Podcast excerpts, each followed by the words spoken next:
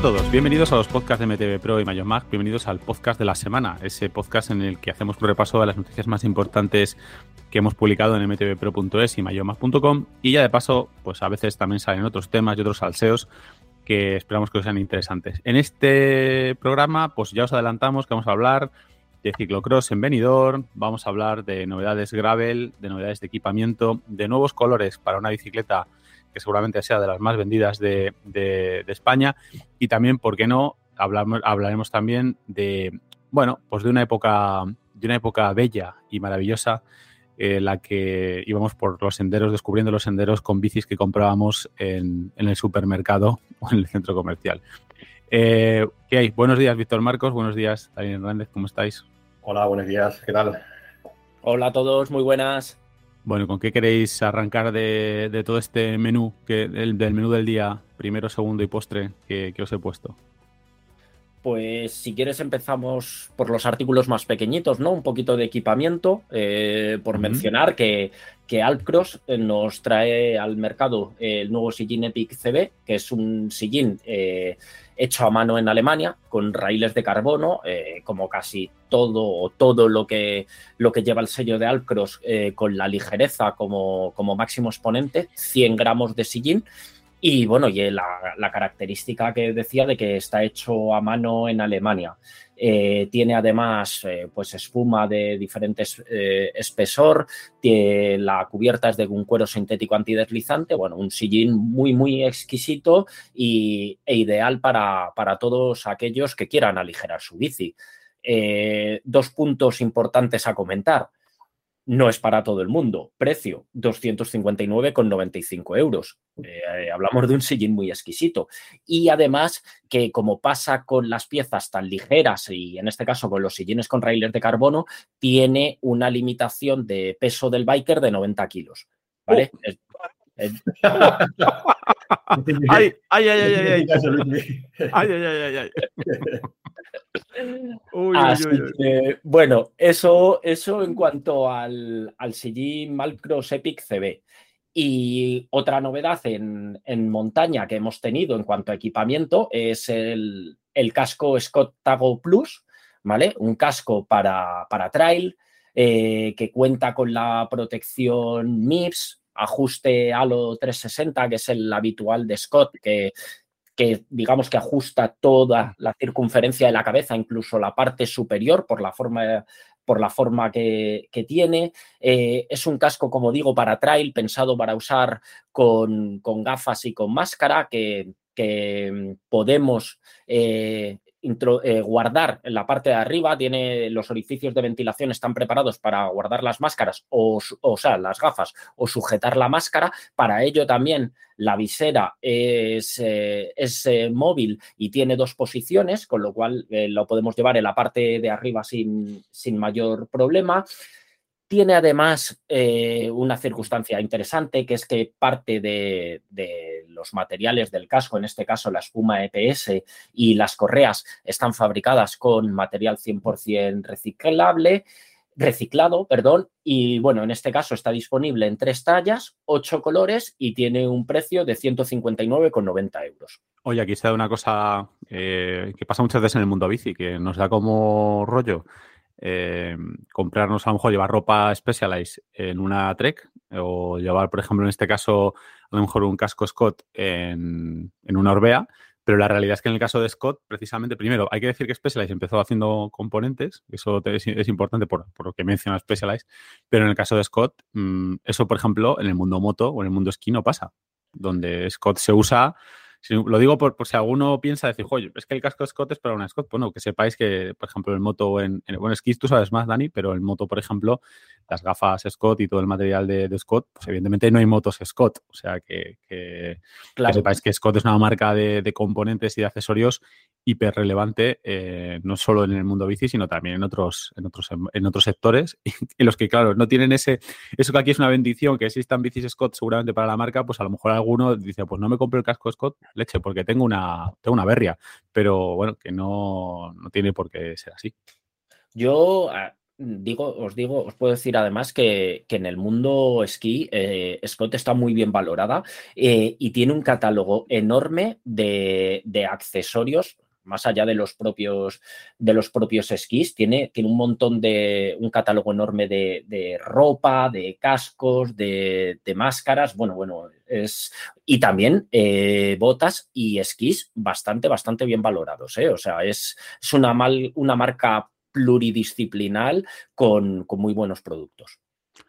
Bueno, dicho que, hay que dar el apunte. Bueno, Ideal Cross sí que me gustaría comentar. La verdad es que es una marca que mm, me recuerda, es una marca que me recuerda mucho a, no sé si acordáis, a finales de los 90, a principios de los 2000, marcas que se especializaron en hacer cosas mega ligeras que se llegaron a hacer auténticas, auténticas locuras. ¿Acordáis aquellos sillines de lámina y cosas de ese tipo? Me hace, bueno, me, llama la atención y además me parece una, especialización eh, interesante y, bonita por parte de una marca, que yo creo que tienen muy claro lo que quieren hacer.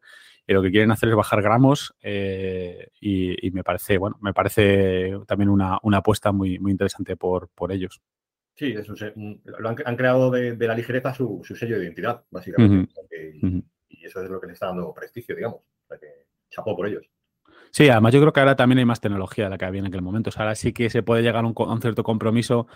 Eh, hombre, evidentemente, un sillín ultra ligero, pues nunca va a ser el sillín más cómodo del mundo, las cosas como son. Pero sí que es verdad que.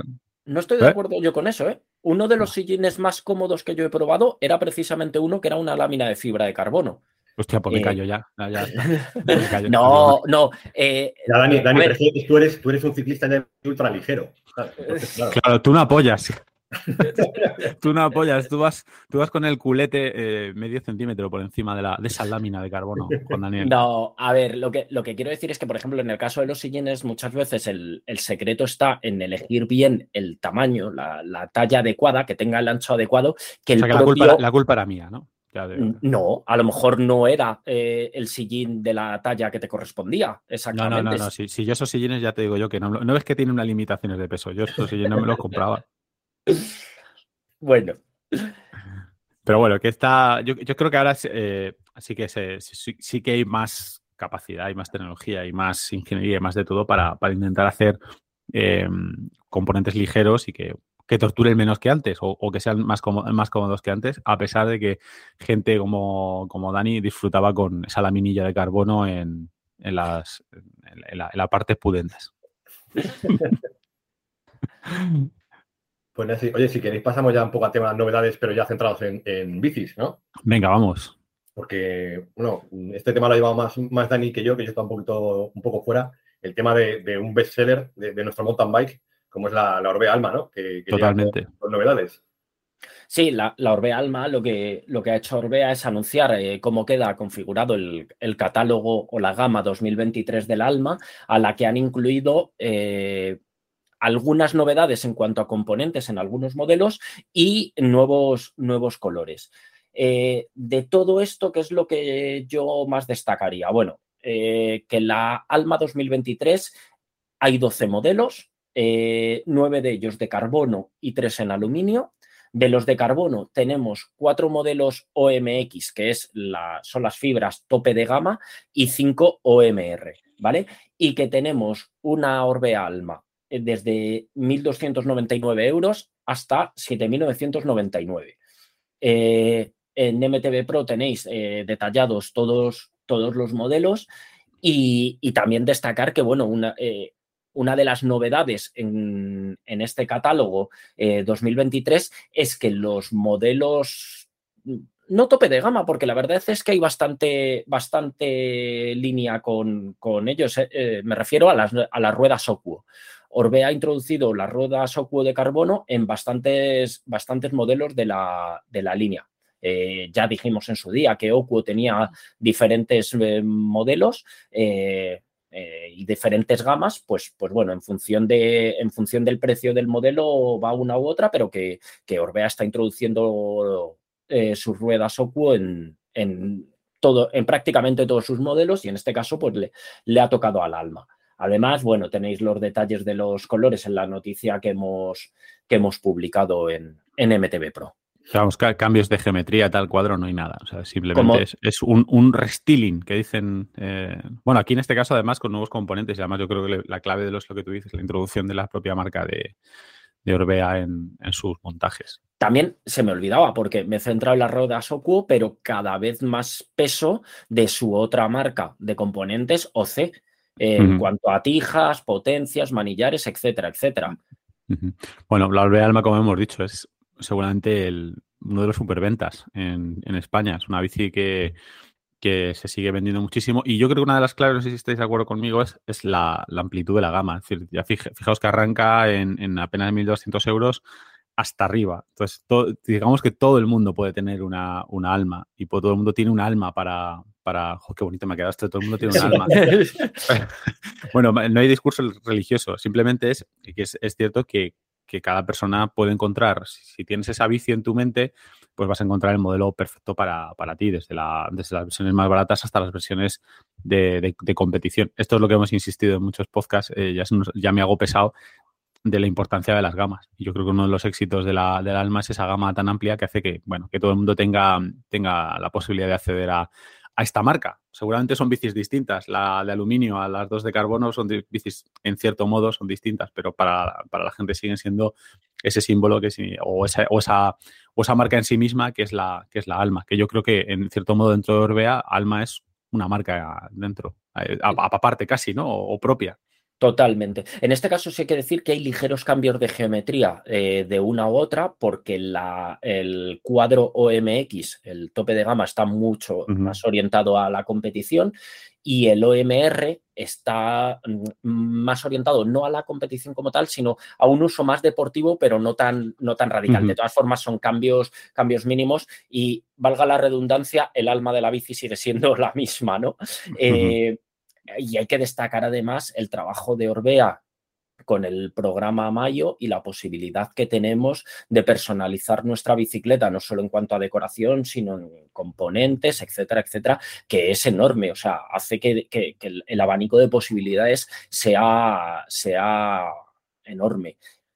Bueno, y vuelvo a insistir también, siendo pesados por el bolsillo de la gente, si queréis actualizar vuestra vuestra o tenéis ganas de, mejorar vuestra bici, ojo con los programas de personalización, que no siempre son para tener una bici distinta, sino que muchas veces si tenemos pensado en el corto plazo meter una horquilla mejor o unas ruedas mejor, igual lo que nos interesa es irnos a un programa de personalización y si esa rueda, esa horquilla están disponibles, a lo mejor los tenemos más baratos que si cogemos la bici y la compramos y dentro de un año vamos a la tienda, el, precio eh, que vamos a tener seguramente puede que sea más caro porque en el programa de personalización, digamos, vamos a tener un precio parecido a, mm, no sé si al del fabricante, pero cercano, mientras que si vamos y compramos una horquilla o unas ruedas, que son componentes caros, estoy poniendo este ejemplo, a PVP, eh, más allá de los descuentos que se hagan, pues igual es más caro. Eh, es una cosa que hay que ver, ¿no? Bueno, cada, porque también puedes encontrar la mega oferta en la tienda y entonces es más barato. O sea, no, no, esto no es una verdad absoluta, pero bueno, lo que quiero decir es que muchas veces los programas de personalización se asume que son para sibaritas, que es algo que solo vale para para personalizar mi bici al máximo y ser distinto al, vecino. No, eh, también puede tener un sentido económico en un momento dado. Pues nada, yo si queréis pasamos a, otra disciplina y, Dani, si te parece, le damos a, Luis mi su ración de gravel semanal. Ole, ole, ole. Sí, porque si no se nos pone nervioso. Si no hablamos de gravel. Ya va a poner pesado y no, no, va a haber quien la aguante. Eh, no, bueno, hablamos de, otra de las novedades de la semana que ha sido la, presentación de la, de la nueva versión o de la nueva gama de, de la Megamo West 2023. Eh, la bicicleta gravel eh, en fibra de carbono de la, de la marca eh, Megamo, de la marca catalana, que como sabéis, aparte de este modelo, tiene el modelo Jacquard en, aluminio, del que hablamos hace poquito, que también se renovó. Y bueno, en este caso, para 2023, la West mantiene su, cuadro de fibra de carbono con, una geometría en la que prima un poco la, comodidad y, el confort, sin dejar de ser un, cuadro, un cuadro ligero. Eh, en cuanto a pasos de rueda, eh, bueno, tenemos dos posibilidades. Podemos montar ruedas de 650B que tiene un paso de rueda de hasta 47 milímetros y, también el cuadro permite, eh, obviamente, rueda de 700 con un paso de rueda en este caso de hasta 50, lo que permite pues un, abanico de, montaje de, ruedas de neumático, que, permite mucha, mucha versatilidad al ciclista, ¿no? dependiendo un poco del tipo de gravel que queramos hacer. Eh, también es un cuadro que se caracteriza por tener un montón de, roscas y de soportes para, para alforjas, para, para, eh, bolsas de bikepacking. de hecho, es una, de las de, los puntos fuertes de, esta, de esta bicicleta. Y, de cara a 2023, Megamo pues, presenta tres colores nuevos y el mismo rango de tallas que la Yakar, o sea, desde la XS hasta la XL, y cuatro montajes eh, muy interesantes, muy completos, que arrancan en, los 2.299 euros, que me parece un precio súper interesante para una bici gravel de carbono, en este caso montada con Shimano RX 2x10, pero que yo creo que es un, precio de partida muy, muy interesante para, para una bici de, de carbono que, por cierto, eh, tuve la oportunidad de verla ayer en, primera persona porque eh, pasé por ahí, eh, me estaba dando un paseo y, pasé por Girona, por estas de y, y dije, voy a ver la web. Venías de Francia y dijiste, voy a darme un paseo por la costa catalana. Y tiene, tiene, una, tiene una pintaza espectacular.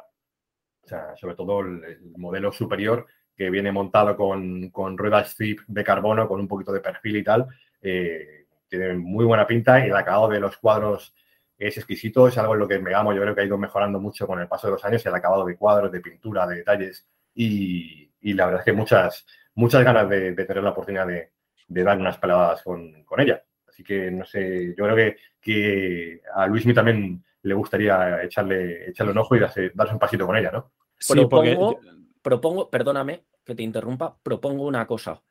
Ruedas zip de carbono y roscas para portabultos. Propongo que creemos una nueva modalidad que sería el aerobikepacking.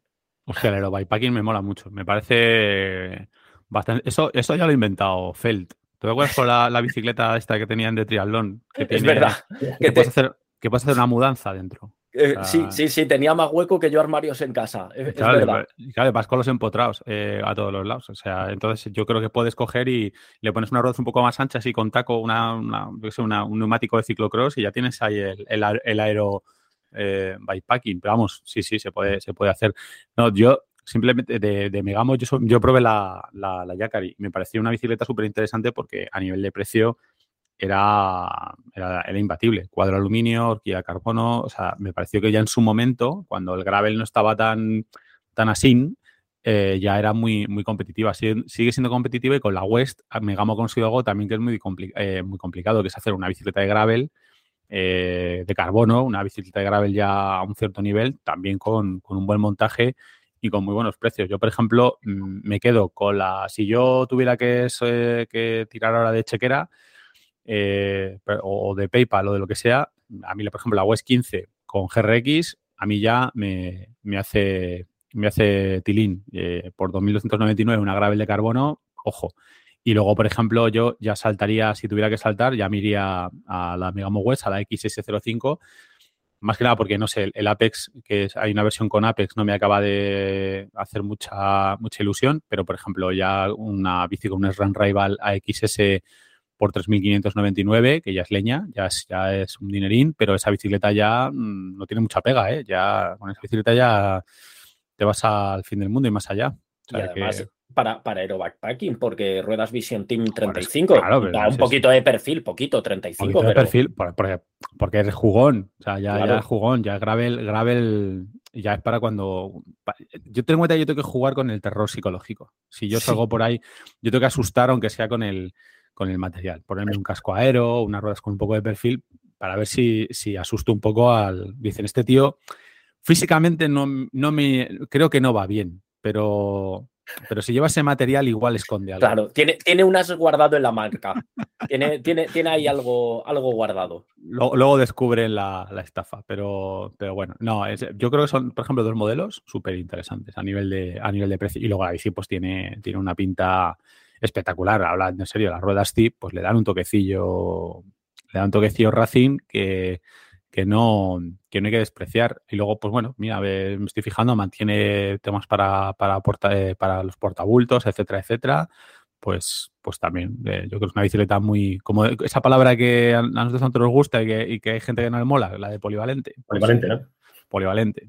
¿Qué vamos a hacer? Polivalente. Si es polivalente, es polivalente polivalente, todo uso, como queráis. bueno, cuenta, ya que estás, cuenta un poco qué hacías por, por Girona, hombre. Ah, no, porque, porque nos invitaron eh, gentilmente a, la, presentación de, del equipo Buff Megamo 2023. Eh, eh, como sabéis, es un equipo que lleva ya en, la categoría de Bike Marathon o XCM pues unos cuantos añitos, en torno a siete años, y que poquito a poco ha ido creciendo y obteniendo, obteniendo mejores resultados, ¿no? Entonces estuvimos en la presentación de, de este equipo para, para, esta temporada que está a puntito de, de comenzar, una presentación que tuvo lugar en las instalaciones de, Megamo en Girona, como, como, patrocinador principal que es. Y bueno, ahí estuvimos eh, viendo y charlando con, algunos de los nuevos, eh, de los integrantes y de los nuevos fichajes del equipo, ¿no? Eh, un equipo dirigido en el área deportiva por, por Pau Zamora, conocido por muchos de vosotros seguro por, por sus resultados en, sobre todo en pruebas de larga distancia, de maratón, de ultradistancia. Eh, un Pau Zamora que también es responsable además del equipo de trail running de, de Buff, o sea que es un, tipo que le da absolutamente a todo lo que sea en distancias largas y deportes en la montaña, es un auténtico crack. Y al frente de, este equipo, como vimos, eh, Zamora, eh, dirigiendo a, a una escuadra donde la principal novedad, como contaba Dani en el artículo que publicó ayer, era el fichaje de Janina Burst, eh, una corredora que ya el año pasado obtuvo muy buenos resultados y, completado pues con otros habituales del, equipo como Enrique Morcillo, eh, Hans Becking, José Díaz, eh, Chel Figueras, la, corredora catalana que, afronta la segunda temporada en, esta formación, Hugo Drechuk, que fue el, vencedor el año pasado de, en, Rock d'Azur, una de las pruebas más prestigiosas del XCM ¿no? en, Europa. Y, Peter Cruz, el estonio, que fue el único que no estaba presente ayer, precisamente porque ha sido, nos contaron que había sido papá hace, hace unas semanas escasamente y bueno, estaba, estaba de baja. De baja paternal momentánea en, Estonia, en, su casa con, su familia, ¿no? Disfrutando de, ese... que aprovecha ahora para montar en bici que luego, luego se vuelve más complicado.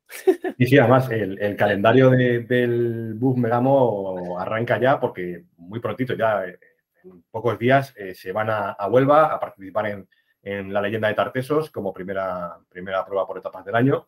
Y luego, pues, eh, según nos estuvo contando Pau Zamora, seguirán por Mediterranean Epic. y bueno, ya va a ser no parar hasta, hasta final de, de temporada. Además, aprovechamos la visita también para hacer, eh, bueno, ya lo adelantamos ahí un poquito en redes sociales, para hacer un, un bike check un poco, un poco especial, ¿no? Eh, porque claro, allí también tenían la, la Megamo Track, que es la bicicleta eh, oficial, digamos, del equipo. Tenían la última versión, la última evolución de esta Megamo Track en doble suspensión con recorrido de, de 120. Y bueno, estuvimos con Pau Zamora primero analizando un poquito desde el, desde el punto de vista más técnico eh, esta Megamo Track, ¿no? Las diferencias con la versión anterior, sus características, eh, el montaje, el equipamiento. Y, luego, pues, engañamos un poco a Enrique Morcillo para que nos ayudara un poco a, contar a, todos nuestros seguidores, pues, cómo se, cómo se siente esta Megamo Track, cómo se comportan en los diferentes terrenos.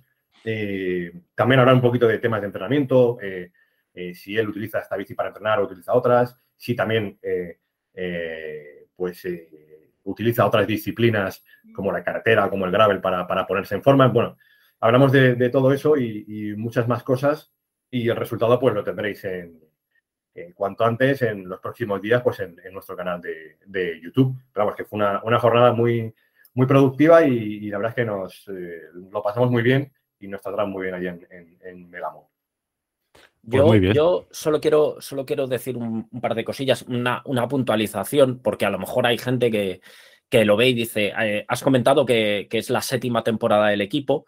Eh, es la séptima temporada del equipo porque el equipo antes era el Buff Scott eh, y es la segunda temporada de Megamo como, como patrocinador principal, como, como Megamo. Claro, claro, por ponerla, por explicarlo, explicarlo bien, porque a lo mejor alguien luego puede decir, es que alguien ha dicho que es la segunda temporada y vosotros habéis dicho que es la séptima. Bueno, como equipo, eh, como estructura es la séptima, eh, la segunda con el, con el patrocinio de, Megamo. Sí, porque la, estructura en sí, digamos, eh, depende de, de Buff, de la marca Buff, es, digamos, de donde parte la, estructura de formar este equipo. Y efectivamente, ahora cuentan desde hace dos años con, con el patrocinio de, Megamo como, como bicicletas. Perfectamente claro, Dani. Y, lo otro era que precisamente al hilo de, de Buff, eh, decir que este equipo, su, su, prueba fetiche o gran objetivo, amén de europeos y mundiales de, de XCM o Bike Marathon, es la Cape Epic. La Cape Epic en la que Buff eh, tiene mucho peso porque fue una de las primeras, si no la primera marca en apostar por una prueba en Sudáfrica cuando, cuando parecía una locura el, apostar por algo así. Escribimos un artículo al respecto y que, bueno, hoy en día se ha convertido en, en una de las citas claves del, calendario para mm, equipos específicos de bike maratón, como en este caso el Buff Megamo, o incluso como parte fundamental de la preparación para, para corredores de, de XCO. Eh, pero bueno, yo, que. Yo, creo que a día de hoy cualquier equipo que se, cualquier equipo medianamente grande que se hace de XC maratón mm, tiene como objetivo fundamental de la temporada la Cape. Esa es la, realidad. El, resto son objetivos secundarios. eso, es así. Ayer lo, comentaba el propio Pau Zamora durante la presentación. Eh, era es su objetivo primordial. Eh, de cara, van a estar presentes en muchas carreras eh, a lo largo de, todo, a lo largo y ancho del planeta, pero la, Cape es su, digamos, su gran, su gran objetivo, ¿no? Así que, bueno, también dejó caer, eh, le dejó caer el recado a algún corredor de que habría que, entre comillas, apuntarse a alguna carrera de gravel, eh, ya fuera de, las Gravel World Series o alguna carrera independiente, que quería meterse un poquito en esto de gravel y, y bueno, el propio Enrique Morcillo nos comentaba que, que se tendría que poner un poco las pilas, porque él de Gravel había probado de momento poco, o sea, para entrenar utiliza todo, hace todo mountain bike y carretera, pero Gravel, bueno, lo había probado, pero a nivel, digamos, un poco exigente y racing, eh, no lo había hecho todavía y, y probábamos un poco con la situación de que, de que se tenía que poner las pilas porque lo mismo Pablo Zamora le llamaba le llamaba filas para apuntarse a la rancho o, algún, o alguna prueba de estas. Intuyo que no le va a ir mal. No, mm, no, no. Yo, si, si ves a Morcillo en persona, yo creo que no va a tener problemas ni de fondo, ni de fuerza, ni de resistencia. ni de fondo ni de forma va a tener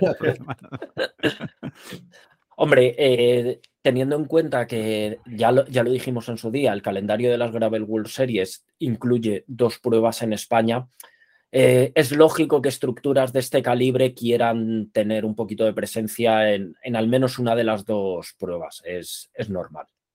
Y además que yo creo que es, es perfectamente compatible, ¿no? En cuanto a distancias, en cuanto a preparación, digamos que, son el, XCM, el Bike Marathon, con una prueba de gravel de larga distancia, o al menos de las distancias que hablamos en, las Gravel World Series, eh, son perfectamente compatibles para, igual como dice Luis que no creo que tenga ningún problema en estar entre los primeros. O sea que, vamos. Eh... No, bueno, no sé si estar entre los primeros, porque luego sabes que también, claro, ahí la, la clave de todo es, a nivel técnico no va a tener ningún problema, pero la gente que va a las, a las, digamos, a las pruebas más competitivas de gravel, el race gravel, pues eh, van a un ritmo también muy cercano a la carretera. decir, claro, pero, pero, tenemos el ejemplo de Sergio Mantecón el año pasado. Mantecón, Mantecón, especialista en XCO, que, que, en los últimos años se ha ido especializando en XCM y, hizo muy mm. buen papel en las carreras de gravel en las que compitió. Sí, sí, sí, no, no, sí, sí, lo digo, quiero decir que, sí, que, estoy de acuerdo. Lo, van a hacer, más que, más que bien cualquiera de, la, de, la, de los miembros de ese, de ese equipo en, esas pruebas. Mira, una forma de ver la, la West en acción. Sí, efectivamente. Eh, yo creo que será una, una, buena, una buena oportunidad. Pero bueno, en definitiva, que lo pasamos muy bien, eh, compañero Mariano y aquí un servidor. Y bueno, viaje relámpago y aquí estamos de, aquí estamos de vuelta. Muy bien. Los próximos días el resultado, ya sabéis, en nuestro canal de YouTube. Venga, echa la promo. vamos, vamos con lo siguiente. Oye, em, bueno, yo solo quiero decir que hay un artículo que tenéis que leer eh, este fin de semana, eh, muy entretenido, que es el de cinco mayots que sorprendieron a Víctor Marcos para bien, que lo tenéis. Eh, ahí lo dejo, no, vamos a, a, reventarlo porque es una cosa de ver, no de, no de escuchar. Pero yo sí quería. y yo creo que también de, colaborar, ¿no? De que nos digan a lo mejor en nuestras redes pues sociales eh, si, nos hemos dejado alguno o, si, si hay algún otro preferido por la gente. Hombre, algunos ha dejado porque es muy de opinión de Víctor Marcos. Hombre, claro, o sea, yo solo digo, para, para, eh, para gustos, colores. Y para mayores, pues igual. Quiere decir, Víctor Marcos es referencia. En, su casa, en su casa le respetan, en su casa le respetan, en su casa le respetan. O sea que Oye, yo sé que, bueno, quería hacer una, una, Tampoco me quiero alargar mucho con esto porque luego, si no, parezco. Nos enfadamos y, le damos demasiada, a lo mejor demasiada bola, pero bueno, salió el artículo que publicamos que además eh, lo, nos hicimos eco porque lo vimos también en, en Bike, que era un poco el, informe que ha hecho la Federación Europea de Ciclistas, en el que se habla de que España suspende en, inversión en infraestructuras ciclistas. Bueno, en, realidad no es que suspenda, es que está eh, en el ranking eh, en, posiciones de descenso a, segunda o, si me apuras, a tercera regional por la, por la directa. Bueno, eh, simplemente, no sé, solo quiero hacer un, comentario al respecto. Simplemente la, inversión en infraestructuras sigue siendo un tema muy discutido y ya sabemos que en el mundo del ciclismo urbano pues hay opiniones a veces bueno, polémicas respecto a esto. Y yo sigo diciendo lo que hemos dicho alguna vez. O, será con infraestructuras o no será el ciclismo urbano. Y solo hay que ver un poco la relación entre inversión en infraestructuras y desarrollo de ese ciclismo urbano. Si seguimos sin querer ver la realidad, pues seguiremos como, como estamos, sin desarrollar plenamente ese, ese, ciclismo urbano. Además, también quería hacer un poco la, mención. Eh, lo hablábamos el otro día, estuve en Fitur y estoy hablando con, con personas eh, relacionadas con, con todo este tipo de proyectos y una cosa que yo hablaba es al final, cuando hablamos de infraestructuras, mm, tampoco hace falta, no estamos hablando de gastar millones y millones de, euros eh, en pocas infraestructuras, sino, bueno, eh, la infraestructura ciclista no tiene por qué ser eh, el parking este que hemos visto en Ámsterdam debajo del agua. Eso no es, eso, eso, eso es admirable, es espectacular, pero es porque Ámsterdam lleva desde los años 70 trabajando en infraestructuras mucho más baratas, mucho más efectivas, por así decirlo, mucho más, sí, el, el coste de beneficio, eso que hemos visto en Amsterdam es el final del camino. Primero, se, haces como está haciendo París, que es poner pitochos por las calles para que la, cada muy pocos metros para que la gente pueda eh, atar sus bicis, que eso no debe ser muy caro. Señales en algunos casos sujetas casi con bridas metálicas a los semáforos, que no debe ser muy caro.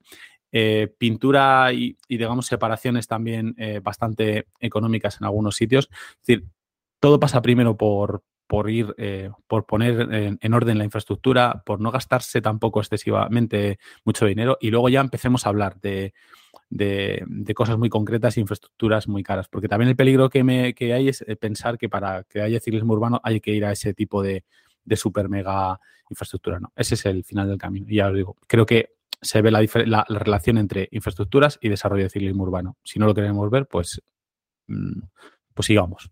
Completamente de acuerdo. Solo una cosa, además creo que la clave está en una palabra que has dicho, que es efectivas, infraestructuras efectivas, porque yo sigo pensando que uno de los grandes enemigos eh, dentro del propio ciclismo urbano está también en los, las famosas aceras bici.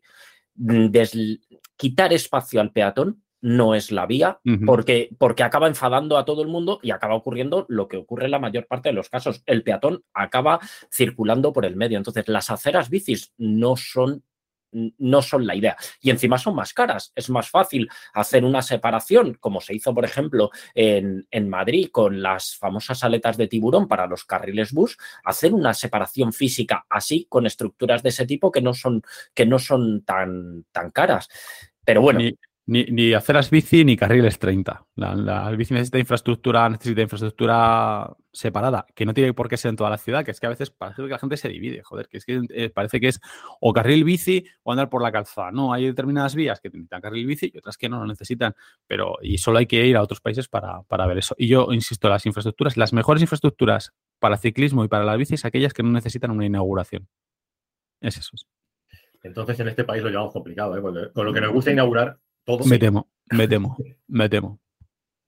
Bueno, después de este, este capítulo eh, Grinch, que, que siempre acerca del ciclismo urbano. no, a ver, a ver, es, no, a ver, no es Grinch. Es verdad que cuando hablo de esto parece que hablo enfadado, pero es que hablo enfadado porque, para, porque es, una, es, una, es una frustración. Joder, tenemos un país espectacular para el ciclismo urbano, pero y muchas veces, me, si ya el ciclismo urbano en sí mismo tiene, o el ciclismo en general tiene eh, no enemigos, sino, sino oposición de, otros grupos, de otros colectivos fuera, que es normal, que pasa en todos los países, que no hay que asustarse, que no pasa nada. Hay una falta de, muchas veces hay una, una falta de representación en muchas entidades porque venimos de, de 30, de 40 años de una tradición eh, vial, por así decirlo, que muy asentada. Pero a veces que el enemigo está dentro. Entonces, eso es lo que a mí particularmente me, enfada. O sea, cuando tú, cuando, cuando tú montas, haces un carril bici y la, la primeros que se quejan son los propios ciclistas. O sea, no por, no por hay carriles bici muy mal diseñados, pero que de repente se, se anuncie una, una, inversión en carriles bici y que las primeras quejas vengan de, de algunos pues, del, del, propio colectivo a veces, pues, yo, yo, sinceramente ya no lo considero ni, ni colectivo. Pero bueno, si queréis pasamos a otras cosas más, más, eh, más cucas o por lo menos más eh, salseras, ¿no? Más entretenidas. Más salseras y más entretenidas. Pues si, eh, si queréis, retomamos el, debate barra discusión que estábamos teniendo justo antes de comenzar. Ah, sí, es verdad. Bueno, bueno, pero yo tengo yo poco que aportar, ¿eh? pero bueno, yo, os dejo que habléis vosotros. Ciclocross, ¿no? Ciclocross, bueno, para, poner en antecedentes a, los que nos escuchan, y bueno, seguro que lo sabrán, ¿no? El fin de semana pasado se celebró una prueba de la Copa del Mundo de ciclocross en, en Benidorm, en, Alicante. Y bueno, eh, el resultado, la verdad es que por lo menos a nivel de audiencias, a nivel de asistencia al público, fue, fue espectacular. Hacía eh, como 12 años que la Copa del Mundo de ciclocross no pasaba por, por nuestro país. Y, el domingo pues se dieron cita a unas 15.000 eh, personas pues para disfrutar de, de monstruos como Van der Poel, como Van Aert, como Pitcock que además dieron un, gran espectáculo. Y bueno, aquí teníamos el debate un poco entre, entre Dani y yo. Luis me estaba quedando ahí un poco al margen. No quería mojarse. De, si era, mm, no, sé cómo decirlo, eh, eh, digno o adecuado o conveniente eh, montar un circuito de, una disciplina como el ciclocross en un entorno como, como el de Benidorm. Sobre todo hablando de pruebas de, Copa del Mundo, ¿no? que, que tienen un, nivel y una, y una, resonancia, ¿no? Entonces, eh, a ver, yo, estoy eh, a, favor, o sea, no a favor, no estoy a favor de que todas las pruebas de la Copa del Mundo sean como esta, pero el, digamos que el resultado y el éxito que ha tenido es un poco reflejo de, un poco de ese circuito y una de las cosas que han fluido. Es cierto que el ubicar un circuito de ciclocross entre, digamos, en dos parques urbanos o entre dos parques urbanos en medio de una ciudad, porque Benidorm ya es una ciudad, no es una población, y a lo mejor no es lo más atractivo del mundo a nivel eh, ortodoxo o a nivel competitivo. Obviamente son mucho más bonitos los circuitos eh, a los que estamos acostumbrados en, Bélgica, en Países Bajos, en Francia. Pero bueno, el resultado es que esto también facilita eh, el acceso al público a, poder disfrutar de, esta, de esta competición, ¿no? Y más en una ciudad como, como venidor, con, que en esta época, durante buena parte del año, tiene buena climatología, buen tiempo, donde allí siempre hay gente, o sea, no, no hay temporada baja, siempre hay gente, siempre hay turistas. Y además, algo que quería destacar yo, con una, con una colonia siempre bastante importante de, de, personas o de público de aficionados europeos. Porque toda la zona de Alicante, como sabéis, eh, hay mucho, mucho veraneante o mucha gente que viene de vacaciones del, centro de Europa, incluso muchos jubilados, mucha gente que viene aquí a pasar su, digamos, su tercera edad en, la costa de Alicante. Así que a mí me pareció una decisión en cuanto a circuito, a sede y tal, eh, acertada si querías darle relevancia a, una prueba de, este tipo. Eh, obviamente no es el circuito o el, entorno más bonito, pero yo creo que los resultados eh, están ahí yo, yo te digo, yo, a ver, reconozco el éxito de la cita porque, porque es verdad que, que, las expectativas creadas y la audiencia generada ha sido muy buena. Entonces, sería de necios eh, negar eso. Pero lo que, lo que digo es que el ciclocross mm, tiene un problema en, en España y es que, que estamos cogiendo el ciclocross y lo estamos estamos haciendo pruebas de ciclocross en sitios eh, muy random, en sitios en los que al final, pues, pues no es su entorno adecuado. De hecho, tú has dicho una cosa, eh, venidor que tiene muy buen tiempo, eh, es que el ciclocross no, no está precisamente identificado con el buen tiempo, sino con el contrario, con lluvia, con barro, incluso en alguna ocasión con nieve, no tanta como la prueba que vimos en una estación de esquí en Italia, que era, era o sea, eso ya rayaba el, el peligro máximo, pero jolín, eh, es que hacer un circuito de ciclocross en un parque urbano, atravesando un pinar, eso no es ciclocross, es, es el problema. Eh, hace, hace unos años vimos una prueba de la, del Campeonato de España también en un sitio que, sinceramente, tenía un tramo que era el talud de una carretera. Entonces, eso no le hace ningún favor al ciclocross como disciplina. Que sí que pueda servir para acercarlo a la gente, vale, lo compro, pero que me cuesta definirlo como ciclocross, casi. Oye, Dani, pero, no, pero no, crees que a lo mejor el problema precisamente es que la imagen que tenemos de ciclocross es porque nunca salió de donde estaba. Que encontrar un circuito a, la, holandesa es muy complicado, o sea, no en, España. Entonces, bueno, pienso, ¿eh? luego desde, desde, el desconocimiento. Yo, yo, claro, yo desde fuera, que no soy muy, no soy muy aficionado al ciclocross, al final lo que, lo que veo es eso: 15.000 personas, veo éxito en redes, la gente muy feliz, todo el mundo muy contento y, bueno, no sé, supongo que también todos los deportes pasan están en una nueva, en una nueva fase, en una nueva etapa. Hace, no sé si eso tiene, en la que se están extendiendo, van a muchos países y de repente pues la imagen de ese deporte cambia. Yo estoy contigo, para mí siempre la visión del ciclocross es, eh, pues eso, terreno mojado, eh, gente con la jarra de cerveza, ese, ese ambiente medio oscuro de, de, belga, pero bueno, a lo mejor es, es que todo, todo está cambiando. Bueno, yo, creo Seguramente, pero. La, pero... Jarra, de cerveza y, el, y los belgas tampoco estaban ausentes en venidores. Seguro que había alguno por ahí. sí, sí, eso, eso seguro. Pero que te quiero decir que seguramente, eh, jolín, eh, el público asturiano, el público vasco, que, que, ellos han seguido practicando ciclocross cuando, cuando pasó a ser una, una disciplina minoritaria en, España, de hecho casi reducida a, esas regiones, pues, pues claro, dice, Jolín, nosotros llevamos mm, todo este tiempo practicando ciclocross y de repente se lo llevan al solecito y el buen tiempo de la costa mediterránea. Es lo único que digo, si, si el éxito está ahí, es, es verdad y, probablemente lo que estamos diciendo haya servido para, para acercarlo aún más y para que la, la disciplina crezca, pero que me da un poco de pena porque es que al final es que, es que se ha hecho ciclocross en un, en un parque urbano, entonces, y con unos tramos de asfalto que dices, jolín, casi hacen un sprint a lo, a lo Fernando Gaviria eh, hace dos días en la Vuelta a San Juan. Entonces, claro. De hecho, la, última, la última vez que pisó la Copa del Mundo territorio español fue en, en, Igorre, en Vizcaya, en un terreno, mm, pues eso, muy, muy clásico, muy habitual del, del, ciclocross. Eh, pero bueno, esto es, es un poco también el debate parecido al que, al que planteábamos, os recordáis, cuando, cuando vimos el recorrido del, del Mundial de Gravel, ¿no? Yo en este caso, en los días previos a esta Copa del Mundo de Benidorm de ciclocross, estaba viendo eh, las noticias que se estaban eh, adjudicando un montón de localidades, eh, viendo detalles del circuito, y yo también tenía mis dudas. Decía, ¿qué pinta una prueba de la Copa del Mundo de ciclocross en Benidorm? O sea, lo comenté incluso con algún colega cuando salimos con la bici, digo, ¿sabes que se va a hacer una prueba de del Mundo en Benidorm? No fastidies, o sea, era como algo eh, casi surrealista, ¿no?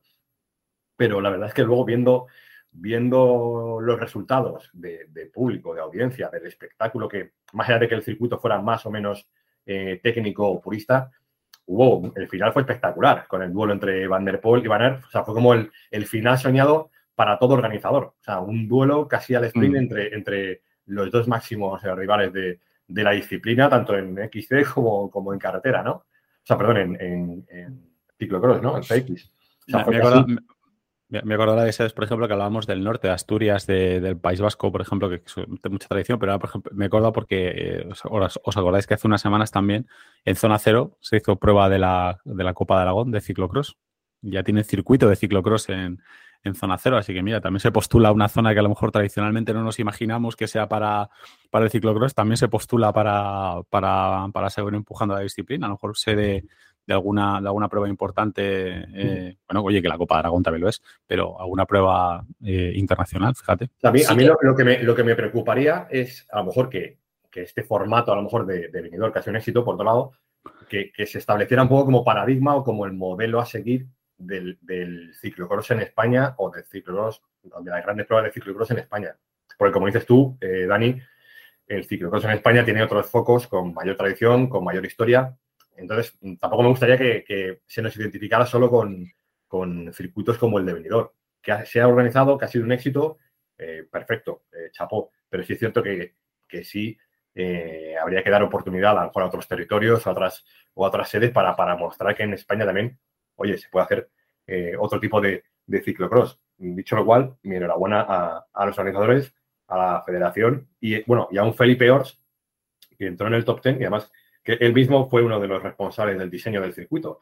O sea que tampoco podemos eh, decir que el circuito fue diseñado por un o, no fue no fueron asesorados por un digamos por un desconocido en la materia sino que fue el propio Orts el que estuvo ahí colaborando con la realización para, para darle forma a este circuito Sí, que no, no, no, no diseñó el circuito el primo del cuñado de, de, alguien de la alcaldía.